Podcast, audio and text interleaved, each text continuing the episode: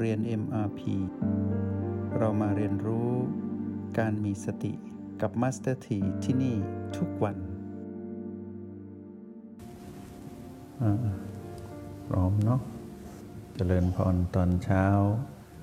พวกเราที่อยู่ที่นี่กับเราที่อยู่ทางบ้านเนาะช่วงนี้เป็นช่วงใช้ชื่อว่าช่วงไอครูไม่รู้วิชาเนาะเป็นช่วงเวลาที่ จะเป็นการคลายข้อสงสัยให้กับนักเรียนในห้องเรียน m พีในระดับต่างๆ ซึ่งจะเป็นการถามตอบ เป็นการชี้แนะ หรือเป็นการให้ความรู้ในด้านเทคนิคเพิ่มเติม หรือว่าอาจจะเป็นช่วงเวลาของการตรวจการบ้านที่นักเรียนในห้องเรียนต่างๆส่งมา ทั้งที่อยู่ด้วยกันที่นี่ที่ค่ายฝึกเจริญสติปิยประดก แล้วก็ที่ฝึกเอง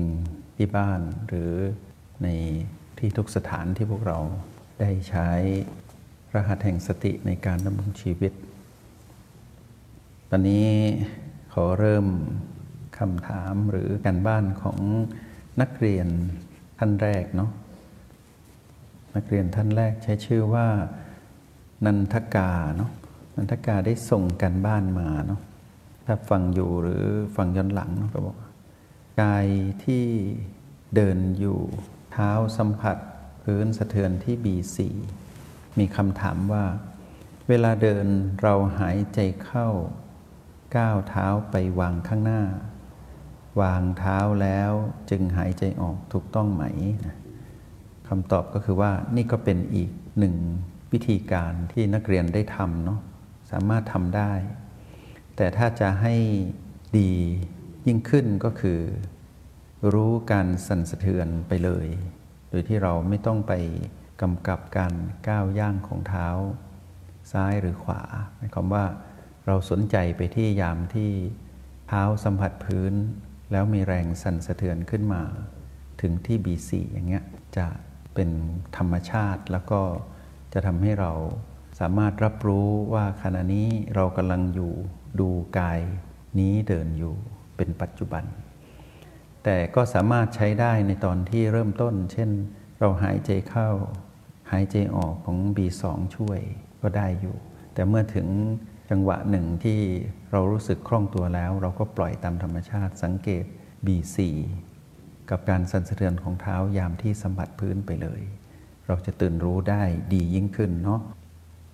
ซึ่งนันตกาบอกว่าก่อนหน้านี้ที่ฝึกกายเดินอยู่ การหายใจเข้าและออกไม่ได้สัมพันธ์กับการก้าวเท้าเลย คือเป็นไปได้ทั้งสองเนาะทีนี้ให้จับหลักการของการเดินคือว่า การที่เราดูกายนี้เดินอยู่เนี่ยให้เราดูว่าเท้า ให้รู้สึกชัดเจนว่าเท้าที่สัมผัสพื้นอยู่นั้น มีการสั่นสะเทือนมาที่ชิประจรหรือลมภายในที่ B4 ตรงนี้คือยอดเยี่ยมที่สุด ลองปรับสมดุลเอานะ แล้วก็มันเดินไปเรื่อยๆและทีนี้จะมีผลก็คือว่าเวลาเราเดินในชีวิตจริง ก็จะสามารถประยุกต์จากสิ่งที่เราดูกายที่เดินอยู่ในห้องเรียนได้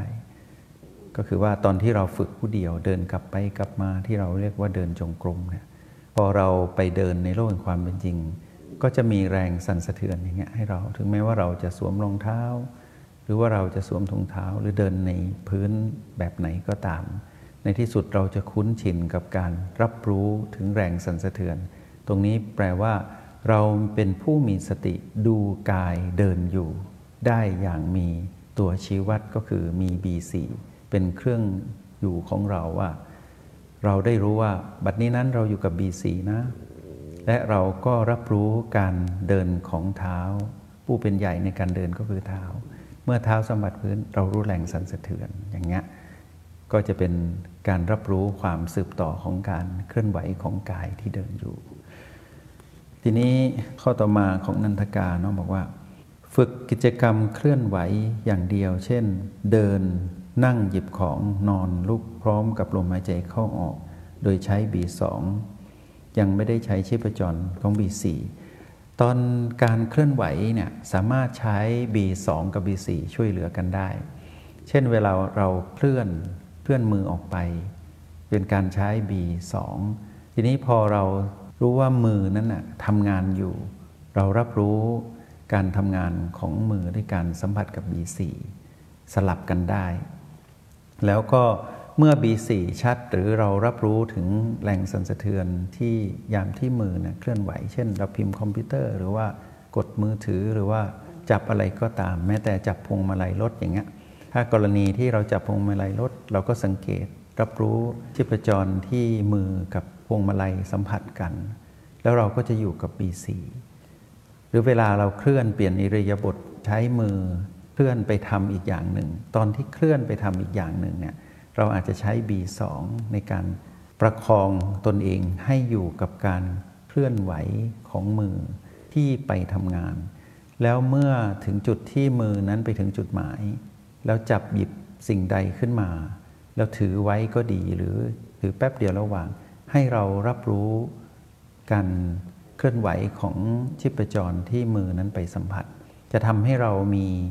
ความรู้สึกที่เป็นอัตโนมัติมากขึ้นว่า ตอนนี้เรากำลังทำอะไรอยู่ จุดมุ่งหมายก็คือว่า ให้เกิดสัมปชัญญะก็คือความรู้ตัวทั่วพร้อมว่า ตอนนี้เรากำลังทำอะไรอยู่ และเราอยู่กับอะไรด้วยคำว่าอยู่กับอะไรคือตัวชี้วัดปัจจุบันว่า ตอนนี้เราอยู่กับปีสองตอนนี้เราอยู่กับ B4 และเรารู้ว่าเรากำลังทำอะไรในกิจกรรมประจำวันนั้น ๆ แล้วทำให้เราตื่นรู้อยู่กับปัจจุบันแบบมีตัวชี้วัด มีบ้างไหมที่ทั้งวันหาชีพจร B4 ได้ แค่ 5 ครั้ง ต้องบอกว่าได้หนึ่งครั้งก็ถือว่าดี ได้หลายครั้งก็ดีกว่า ได้เป็นประจำดีที่สุด ได้เป็นอัตโนมัติเป็นธรรมชาติถือว่าเป็นเลิศเนาะก็หมั่นรับรู้เอาเพราะว่าชีพจรที่ B4 มีอยู่แล้ว ทีนี้สิ่งที่เราขาดหายไปคือการสังเกต ทีนี้ให้จดจำเทคนิคเล็ก ๆ ก็คือว่า เมื่อไหร่ที่มีการเคลื่อนไหว หัวใจจะทำงานหนักขึ้นมากขึ้น จะเกิดการเคลื่อนไหวของชีพจรทั่วสารมังกายชัดเจนขึ้น เด่นขึ้น เพราะฉะนั้นการใช้ B4 ช่วยในยามที่กายนั้นทำกิจกรรมต่างๆ เคลื่อนไหวเนี่ยจะทำให้เราตื่นรู้พร้อมกับมีตัวชี้วัดคือว่า ปัจจุบันนี้เราอยู่กับปีสีรับรู้การทำงานของกาย อันนี้คือจุดเด่นของ B4 นะ นันทกาบอกว่า แต่ก็มาฝึกหาชิพจร B4 อย่างเดียว ก็ไม่พบสำหรับบีอื่นก็ได้อยู่ เอาละ แปลว่ามีปัญหากับ B4 แล้วแหละ เพราะว่าเราอาจจะไปสัมผัสได้ไม่ชัดเจน เอาอย่างนี้ ถอยมา B3 ใช้ B3 ชดเชย B4 นะ ก็คือว่าถ้าเราเคลื่อนเช่น เราเปลี่ยนจากการเคลื่อนไหวแบบนี้ไปเปลี่ยนไปทำอีกอย่างหนึ่ง ให้ใช้ B2 ช่วย เช่น เปลี่ยนจากกิจกรรมนี้ไปสู่อีกกิจกรรมหนึ่ง หรือว่าวางมือจากเรื่องนี้แล้วไปจับอีกเรื่องหนึ่ง ให้ใช้ B2 ช่วย ทีนี้พอเราจับสิ่งใด เช่นเราทำกิจกรรมนั้นๆ ด้วยการใช้มือในการทำกิจกรรมตรงนั้นเนี่ยเราใช้ B3 ช่วยก่อน ก็คือรับรู้ B3 สลับกับ B2 3 2 1 อย่างเงี้ย จนถึงจุดหนึ่งพอเราสัมผัสตรงนี้ได้คล่องแล้วเนี่ย B4 เราจะสัมผัสได้ชัดขึ้น เพราะอย่างไรเสียชีพจรทั่วสารพังกายเขาเต้นของเขาอยู่แล้ว ตามจังหวะของหัวใจเต้น ขึ้นอยู่กับว่าทำกิจกรรมอะไรมากน้อยในการใช้กาย ทีนี้ด้วยความที่เราอาจจะยังไม่ชำนาญในการสมัคร B4 แนะนำว่าใช้ B3 ทดเชยเป็นตัวแทนไปก่อน สักพักหนึ่งเมื่อมีความละเอียดมากขึ้น ก็จะจับ B4 ได้โดยไม่ยากนัก ขอให้มีตัวชี้วัดว่า B ในโพรงจมูกเนี่ยมี 4B ใช้ B ใดช่วยในการประคองตนให้อยู่กับปัจจุบัน ทุก B ดีทั้งนั้นนะ แต่ว่า B4 ละเอียดที่สุด เพราะเป็นระดับของลมภายในก็คือชีพจรนะกิจกรรมทางกายทำประจำฝึกนอนลุก เดินเพื่อไปสัมพันธ์อยู่กับลมหายใจเข้าออก B2 นั่งทำกิจกรรมได้โดยใช้มือลองสัมผัสชีพจรใช้ B3 ช่วยและไป B4 ถูกต้องแล้วนะตามที่แนะนำไปตะกี้ ฝึกกงล้อแห่งการตื่นรู้บวกกับ 13 เทคนิค ปัญหาคือบ่อยครั้งล่องลอยและคิดอย่างอื่นไปเรื่อย เป็นประจำของนักเรียนทุกคนจะเป็นอย่างเงี้ยเป็นเรื่องปกติ กรณีที่กำลังทำสิ่งใดอยู่แล้ว ตัวเองหรือจิตปัจจุบันไม่อยู่กับปัจจุบันคือล่องลอยไป ชอบไปอยู่ความคิด ตรงนี้เนี่ยแนะนำว่าให้หยุดทำกิจกรรมนั้นชั่วคราว แล้วอยู่นิ่ง ๆ ไม่ว่าเราจะกำลังเดินอยู่ ยืนอยู่นั่งอยู่หรือนอนอยู่ก็ตาม แล้วจิตล่องลอยไปที่อื่นไม่อยู่กับปัจจุบันเนี่ยให้หยุดทำกิจกรรมนั้น แล้วพาจิตกลับบ้าน มาอยู่กับจุดปัจจุบันที่เรารู้สึกชัดที่สุด อาจจะต้องใช้ B2 หรือ B1 เพื่อทำให้ตัวเองรู้สึกตัวขึ้นมาใหม่ แล้วค่อยทำกิจกรรมนั้นต่อ ถ้ากิจกรรมนั้นเป็นการเคลื่อนไหวก็สัมผัส B4 ถ้าสัมผัส B4 ไม่ได้ ก็ถอยมาใช้ B3 ช่วยในการประคองตนให้อยู่กับปัจจุบันเนาะขณะเคลื่อนไหวกายโดยใช้ลมหายใจเข้าออก เพื่อให้สัมพันธ์กัน เหมือนต้องพูด และนึกไปด้วยว่าหายใจเข้าเคลื่อนไหว